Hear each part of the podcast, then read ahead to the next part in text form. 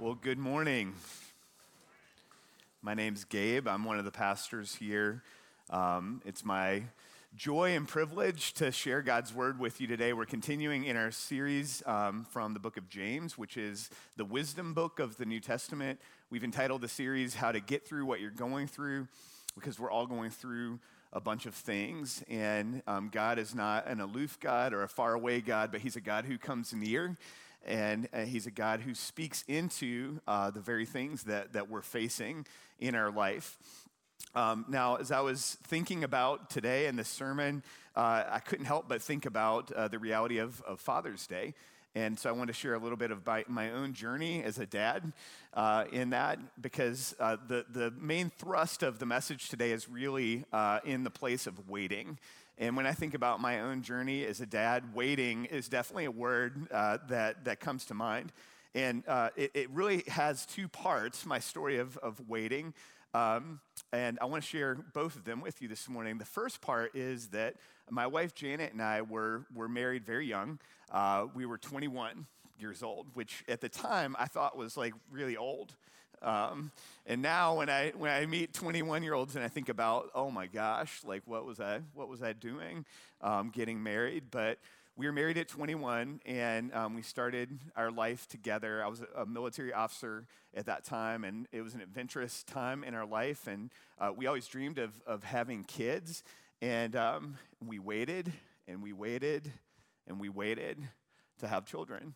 And eight years went by. Um, before we, we actually were told that we couldn't have kids. And you've heard stories like this before, and there's a great mystery in it. And I don't pretend to understand like all the reasons why, but uh, we were told, you know, you guys probably can't have kids. You should really look into, you know, adoption and things like that, which is a beautiful pathway for for those who God calls to that. And I remember we were part of a little tiny church community. We were living in Clemson, South Carolina. Go Tigers! At the time, and our church had like 70 people in it. The church was so small that we would all go out to lunch at this pizza place and just kind of take it over after, after church. Um, it was a beautiful expression of, of God's community there. And that community really came around us and prayed with us and sat with us in that waiting room of life as we were waiting um, to see what God would, would do. And um, in that year, he, he answered our prayer, and we had our beautiful daughter, Madeline, who's now 16 years old. And then we were never able to have more kids. And um, we, we call Madeline our miracle baby because I think, I think she was. For some reason, God just allowed that to happen. But I remember that season of waiting and wondering, God, what are you doing? You know, where are you? Um, how are you going to show up in this? And it was um, the whole thing, a time of of waiting and patient expectation. And then, as I think about being a dad over the last 16 years, and those of you who have uh, daughters, you can most profoundly identify with this is there's a lot of waiting involved um, when you have kids but especially i think when you have a daughter uh, i find myself waiting for hair to be done and nails and makeup and clothes to be laid out and um, there's, there's a lot of waiting that happens in the journey of parenting but the reality is that both of these kinds of waiting, the, the bigger story kind of waiting, and then the smaller waiting that happens in a day to day basis, um, happens as part of our journey with Jesus, doesn't it? There's a lot of waiting involved. And so, James, if you remember, is writing to a people who are oppressed. He's writing to these scattered Jewish, uh, new Christian churches made up of, of uh, former uh, Jews. And, um, and there's a lot of oppression happening. The last couple of Sundays, we've explored what some of that looked like, particularly that um, for the most part, they were poor, and a lot of that oppression was economic oppression. There was a lot of, of power against them. Um, there was a lot of religious oppression. And so, in some ways, you could say it felt like probably they were being squeezed from every side as a, as a people. And, you know, in, in that, James reminds them that the oppression is temporary, that there's going to be a way out, um, and that there's a way to get through what they're going through. And it's not just any way, there's a particular way. And today, we want to look at one of the, the key things he says to a people who are being squeezed on every side, where life is really difficult, where oppression is kind of normative, is this idea that we wait, but we wait in two ways. We wait in patience, and we're going to look at what that means, and then we wait with hope. So we wait with patience and we wait with hope. Now, when we look at uh, wait, this idea of waiting, I want to submit to you that as we get into the text in verse 7, um, there's two ways that we're called to wait. The first way is that we're called to wait on God, wait on God. And that's verses 7 and 8. Dear brothers and sisters, be patient as you wait for the Lord's return. Consider the farmers who patiently wait for the rains in the fall and the spring. They eagerly look for the valuable harvest to ripen. You too must be patient. Take courage, for the coming of the Lord is near. Um, now, what, what is he talking about here? Well, first, a little bit of context is, is that as the church is facing oppression, um, that they really have two temptations, and I think we can all identify with this. That when you're facing difficulty, when you're facing hardship from the outside, and I don't know what that looks like for you right now, we have all kinds of different circumstances. Maybe you're being squeezed financially right now, maybe you're being squeezed in relationships right now. I don't know what your particular context is, but it's the way of life this side of heaven is that we're squeezed. We're pressed in on every side. And that um, just like our friends that James is writing to, there's two temptations. The first temptation is that we just give into the world and its systems. And remember, last week we talked about, um, you know, there's a, a really hard teaching on the way we, we spend our wealth. The week before that was a teaching about how we spend our time, and that the way we spend our time and the way we spend our money uh, really matters because there's this great temptation when we're facing difficulty just to kind of give in to the way of the world. Um, and give in to the systems of the world and just say, you know what, forget it. I'm just going to live like everyone else because it's, it's honestly just easier. But there's a second way that you could respond to all the oppression, all the difficulties of life. And um, that one we haven't talked as much about, which is this idea that we attack the world, that we just become against the world, um, which sometimes in Christian circles can seem like the right thing to do, right? Like let's just be, let's just make our identity about everything we're against um, in life. But actually, both are not the correct focal point for those of us who follow Jesus. And this is what James gets at. Um, that the object of our life as Jesus followers is, is not uh, giving into the world, and it's not attacking the world, but instead, he provides this third alternative, which is being patient. Being patient. This idea of waiting with patience in a very difficult circumstance. And I want you to, as we talk about this this morning, to not you know, not make this just a biblical text that, you know, you're going to learn some theological truths, but I really want you to think about in what ways are you being squeezed in your life right now? Where are you feeling acutely the pressures of life in this moment. I don't know what that looks like for you, um, but I imagine that you're not alone and that what you're facing is probably common for a lot of us also in the community. And so as you listen to this, make it very practical that what we're called to, to do is not give into the world or, or resist the world as the central activity, activity of our lives, but instead to wait with patience. Wait with patience. Um, well, first of all, what is it that we're waiting for? As Christians, what is it that we're waiting for? And I think this is a very important question to ask as a Christ follower. What is it that you're waiting for? Because your answer to that really does reveal what your hope is in, doesn't it? What are you waiting for? Um, the world says we should be waiting for all kinds of things. You know, we should, we should wait until retirement, you know, and then we can live our best life, right? When we kind of have stored up enough and we finally have the free time we need, that's what we're, that's what we're waiting for. Or maybe you're just waiting to get to the end of a season, you know, if I could just get through this little chunk of my life, then life will be different, then life will be better. I'm just waiting to get through something. But what James points to is this idea that we're waiting, right, for something. And this is at the end of verse 8 the coming of the Lord, which he says is near. And so, the context of our waiting, and this is very important as Christians, what we're really supposed to be focused on and waiting for is the return of the King. The return of the King.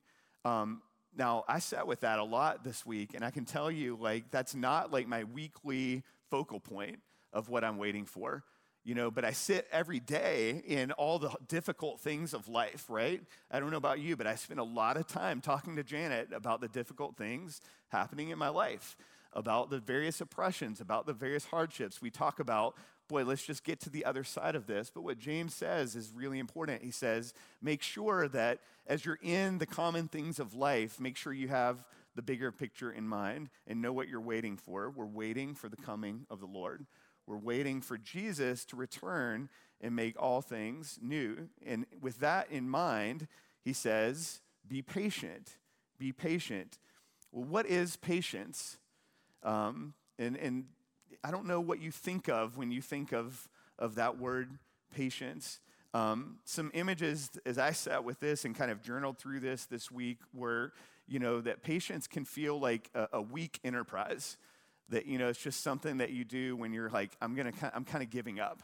I'm just gonna be patient. Ah, i don't know eh, how many of you um, if you get in an argument with your significant other and if you're a like if you breathe the wrong way um, that can be taken the taken a wrong way and you know and then you can say well i'm just i'm just being patient you know and, and then Janet will say, Why are you breathing that way? And, and then that's always a fun, fun uh, conversation that follows after that. But you know, have this idea of being patient, of just kind of grin and bearing it, of just kind of getting through it and kind of like forcing yourself to be disciplined, forcing yourself to do something that you don't want to do. Um, for a longer period of time than you want to do it. But that's not actually the kind of patience that James is talking about. And he gives us this re- really like provocative analogy to tell us what patience is. And he gives us an image of a farmer and the farmer who patiently waits for the rains in the fall, in the, in the spring, and eagerly looks for the valuable harvest to ripen. So I just want us to enter into that uh, word picture for a minute so that we understand what patience is, which patience is the posture that we should have as we wait for Jesus to come back in the common things of our life. What is patience according to James through this analogy? Well, here's a patience formula for you that I think he's giving us. He says that patience is waiting through something until something else. You're waiting through something until something else. So, in our metaphor, how does that work? Well, the farmer, um, which I've never been a farmer, I don't know, maybe some of you have. I've gardened slightly in my yard, not successfully, but I've attempted gardening. I might do it again next year. Um, but you know, we can imagine that as a farmer, you know, there's some basic activities that are involved. That there's a lot of labor, there's a lot of toil, right? You're you're scraping ground. If you've ever scraped the ground in North Carolina, you know that's a lot of work. Um, it's basically bricks, you know. It's it's red clay.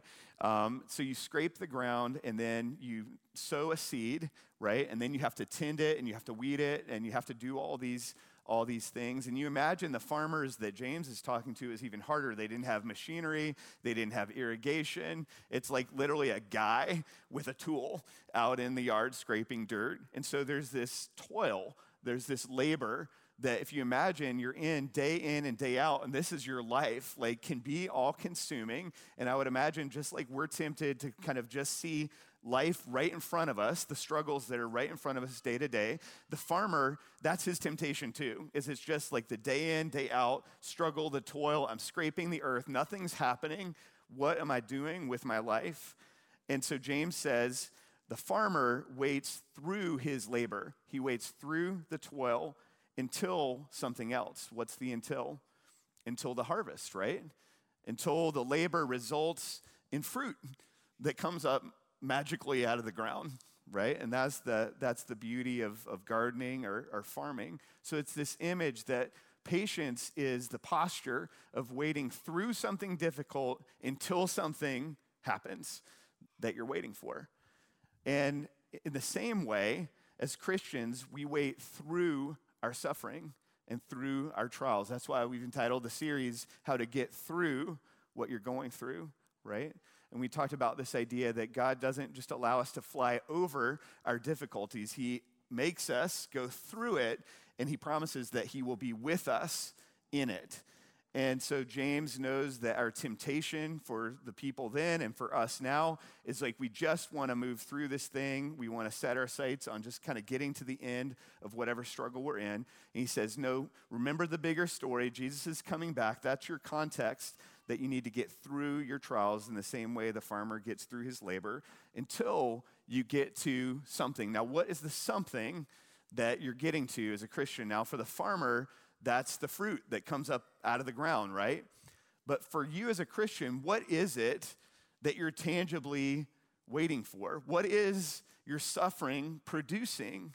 Well, I want to take us back to the first chapter of James.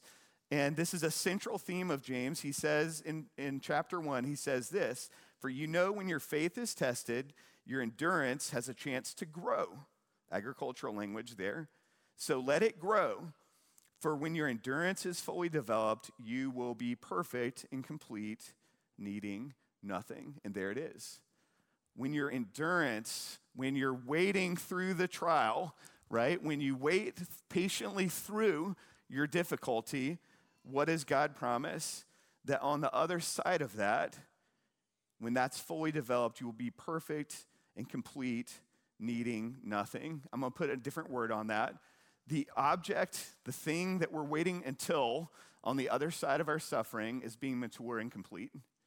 And that is the object of discipleship. If you call yourself a Christ follower, if you say, I've raised my hand, I've decided to follow Jesus, then your purpose in life, the object of your life, like where it's all going, what it's all about, is you being mature and complete. That's it. And that seems so simple, and yet there's so many things that compete for that until space in our life, isn't it? Because how you answer that question, I'm waiting through my trials until this, right? That becomes the object of my hope. That becomes the focal point of my life. And the world says there's all kinds of things you should be waiting until to get, right?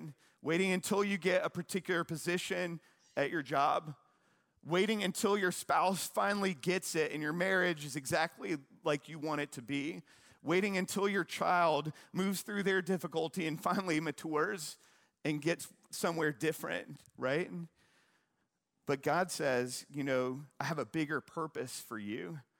And that purpose is to be mature and complete because, you know, to be a Christian, do you know what that word really means? It means to be a little Christ, a little Christ. And so, what it means to be a Christian is to be like Jesus. And what was Jesus like? He was mature and he was complete, lacking nothing, in complete, perfect relationship with the Father.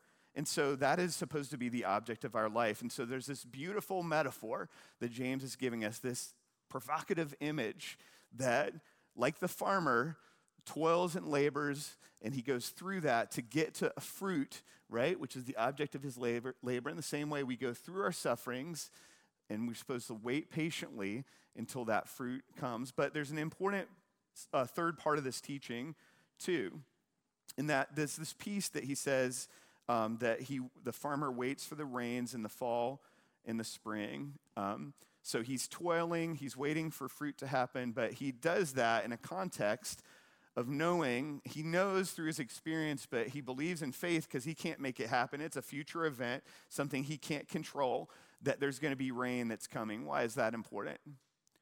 Well, because if you're a farmer and you toil and you have fruit that comes but no rain comes, what happens to your fruit? It dies. It's worthless, right? There's no point. Well, in the same way as Christians, as we wait through our trials until we're mature and complete, right? The reason why being mature and complete has value and it has ultimate value is, is because, like the rain that's coming, Jesus is coming back. And that is the context of your discipleship. Like the rain gives ultimate meaning to the labor and to the fruit, in the same way, the Lord returning and coming back, right? Power from above, right? Catch the imagery. Um, Jesus coming back gives the ultimate context. It makes ultimate sense of your suffering. It makes being mature and complete worth it? Because if Jesus isn't coming back and this world is all there is, you being like Jesus is not something that's going to help you. Because becoming like Jesus means you're going to you're going to continue to resist the ways of the world. You're going to continue to actually bring suffering on yourself as you follow Jesus and resist the ways of the world. And so, if he's not coming back, right, you're wasting your life. In the same way, the farmer is wasting his life if there's no rain to water the crops. And so, this is the context of our patience. So, I want us to remember to zoom out on God's bigger story. And as you go through what you're going through, to remember that your trials and your suffering, whatever that looks like in your life right now, makes sense because God wants to use it to make you mature, to make you complete. That if you would just endure through it, if you would just stick with Him, in whatever it is that you're in, then he promises something beautiful and good on the other side. Well, secondly, he tells us there's a second kind of patience that we ought to exercise as we follow Jesus. It's not just waiting on God to return, right? Waiting on God to do his work in us to be mature and complete. But he also says in verse 9, don't grumble about each other, brothers and sisters, or you will be judged, for look, the judge is standing at the door. What is he talking about? What a strange teaching here's what I think he's saying He's saying, You're waiting on God, but you're waiting with each other. You're waiting with people. And waiting with people is no fun at all. You ever been stuck in an elevator with a bunch of people? You ever been stuck in a waiting room with a bunch of people? If those are your own little people, it's even better. Um, but waiting with people is, is challenging. And I don't want us to miss that, you know, there's a lot he could have said here um, about how, how is it that we should be patient with one another? But he chooses to talk about one thing, and the one thing is this idea of don't grumble with each other. Why does he pick that one thing? What does it mean to grumble? Um, I think it could mean a lot of things, but just some other descriptors that come to mind complaining, bickering, undermining each other, talking about each other in a negative way. Does that sound familiar? Right? We all do these things to each other and as in some ways, sometimes we think, you know, this helps me get what, go, this helps me go through what I'm going through, right? Because what I'm going through is tough. I'm stressed out. You're annoying. And so I'm just going to say some words. And the words is going to give me a little bit of like immediate relief but then we know it's going to cause way more problems. And at the heart of so many of our interpersonal conflicts is this posture, this way of showing up in relationship as a complaining, bickering, undermining kind of a person who's kind of always negative, always against, um, always challenging. And so James says, don't do that. Simply, don't do that. Um, well, this ties into everything he's taught about our words. Remember, we taught several weeks ago this idea that words build worlds, that our words are significant. And then he says at the end, for look, the judge is standing at the door. What is he saying? I think he's saying that he knows there's this temptation that we think about and talk about our own grumbling and complaining and kind of posturing in a negative way in relationships with each other, that we really like minimize that, don't we? And that we just say, well, you know, it's, it's, it's not a big deal. It's what everybody does and he did it to me first, and that's just kind of the way it is. And we think, you know, I mean, I'd like to get better at that, but I don't know if I really will. And, you know, that's a pretty hard thing to control. And I think what James is doing is he wants to li- us to live with a sober mindedness that we are accountable for the words that we say, that we are accountable for the way that we show up and love or fail to love others. And as a Jesus follower, our standard is super high. Why? Because Jesus is the example, the one who loved perfectly, the one who never grumbled or complained. Can you imagine? Never grumbling, complaining. James, remember, is his brother. And I imagine James did a lot of grumbling and complaining against Jesus, but never got it in return. That must have been pretty annoying. We all have all these pressures in our life, and I don't know what your pressure in your life looks like. You know, maybe it's your marriage, maybe it's your health, Maybe it's your parenting is super frustrating. Maybe you're facing financial difficulty right now. Maybe there's a hardship at your work. Maybe there's a difficulty in a relationship. Maybe there's a difficulty with your credit card bills. Maybe you're just feeling insecure. Maybe you can't sleep, you have insomnia, maybe you're just, you have a frustrated dream that hasn't been realized. I don't know what the pressure is in your life, but here's what I know is that under pressure, we tend to move towards grumbling and complaining and destroying relationships and James reminds us, he says, Listen, as a Christ follower, God wants you to stay patient, to sit in the difficult thing you're going through with difficult people. But I want you to do that in a way that's not grumbling and complaining. I want you to do that in a way that models what love looks like. And that's an image of patience that's super difficult. And he reminds us this is really important. He says, Jesus, remember, is coming back. And he's coming back as our Savior and our King, but he's also coming back as our judge. And we don't like to talk about that in the church very much. But we're accountable to Jesus for the words that we say to one another. When you say something to your spouse, to your kid, to your neighbor, to your coworker, you know what? You're seen. You're seen. Even if you don't think anybody's seeing you, God sees you and He sees your heart and He wants more for you than that. So we wait on God, we wait with people. And then James in verses 10 and 11 gives beautiful examples, just in case you were tempted to think that we're alone in this or that this is too hard for people to actually carry out. He gives us these examples and he says, For examples of patience and suffering, dear brothers and sisters, look at the prophets who spoke in the name of the Lord. We give great honor to those who endure under suffering. So, this idea of enduring under suffering, uh, under suffering the word perseverance uh, comes to mind here that we're called to persevere, uh, waiting on God and waiting uh, with people. And he gives an example of Job. And if you know Job's story, right, Job lost everything that was important to him. You talk about pressure in his life. He lost his family, everything he loved. He lost all, lost all his possessions. And the story of Job is a, a story of perseverance that after suffering great loss, after being misunderstood by his friend, um, the key picture here is the Lord never left him. And in the end, and this is at the end of verse 11, the Lord was kind to him. The Lord was kind to him. And so this is an invitation to us as we remember Job as we remember the prophets. We remember the people who stayed faithful, who stayed the course, who stayed in the hard thing, but they didn't just stay in the hard thing, grinning and bearing it and barely making it and being unkind to each other. The image of how Jesus did life, right, is our picture of what right looks like, that they did it with a patience and a kindness. And how did they do that? And this is what I want to close with. How can you do this? Because as I'm describing this, some of you might think, Gabe, that's a beautiful teaching, but I have no idea how I'm going to change that when I go home this afternoon. How I'm going to keep myself from being frustrated with God because He hasn't answered my prayer. He hasn't shown up in the way that I wanted in my life. That how am I going to keep myself from being frustrated with the annoying people around me? How am I going to be a patient? How am I going to be kind? How is it possible? And remember, that the answer is in verse 11. It's the Lord who is kind in the end. The Lord is full of tenderness and mercy. And the answer and the invitation of how can we live this life of patient endurance is that we fix our eyes, first of all, on the prize, on the work of becoming mature and complete. That's what you were called for, that's what Jesus died for but that the Lord Himself is not against you. He's not waiting to crush you.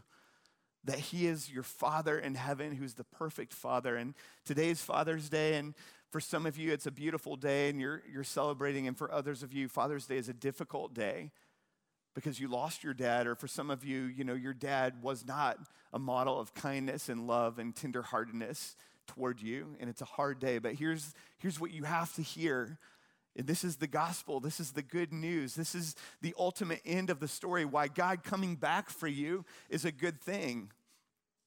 Is because while you are yet his enemy, while you are yet complaining and arguing and against him, God entered the world and he gave his very life for you, and that he is kind and tenderhearted toward you.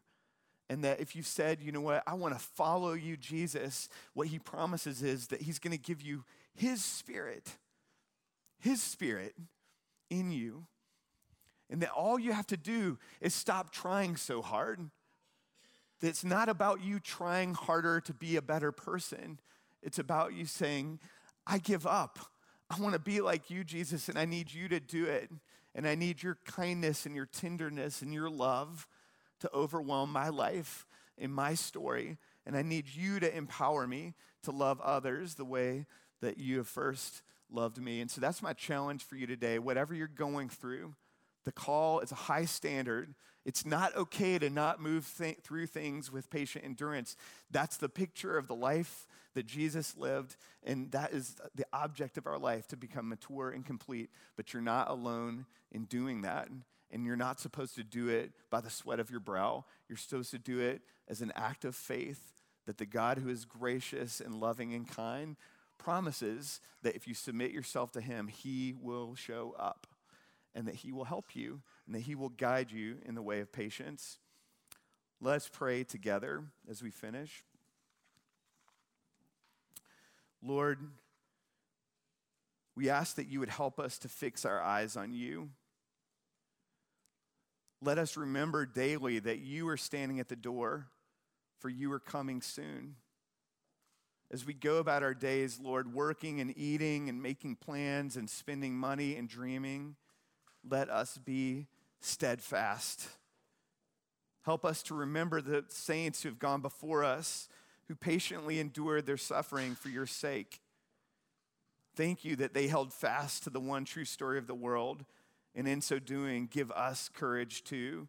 And so, Lord, we ask that you would help us to do likewise. May our yes to you, Lord Jesus, be unwavering in the face of the adversities we are facing. Help us to hear your voice and to follow you, not just believe in you, but to follow you in the small places in our story this day and always. And in Jesus' name we pray. Amen.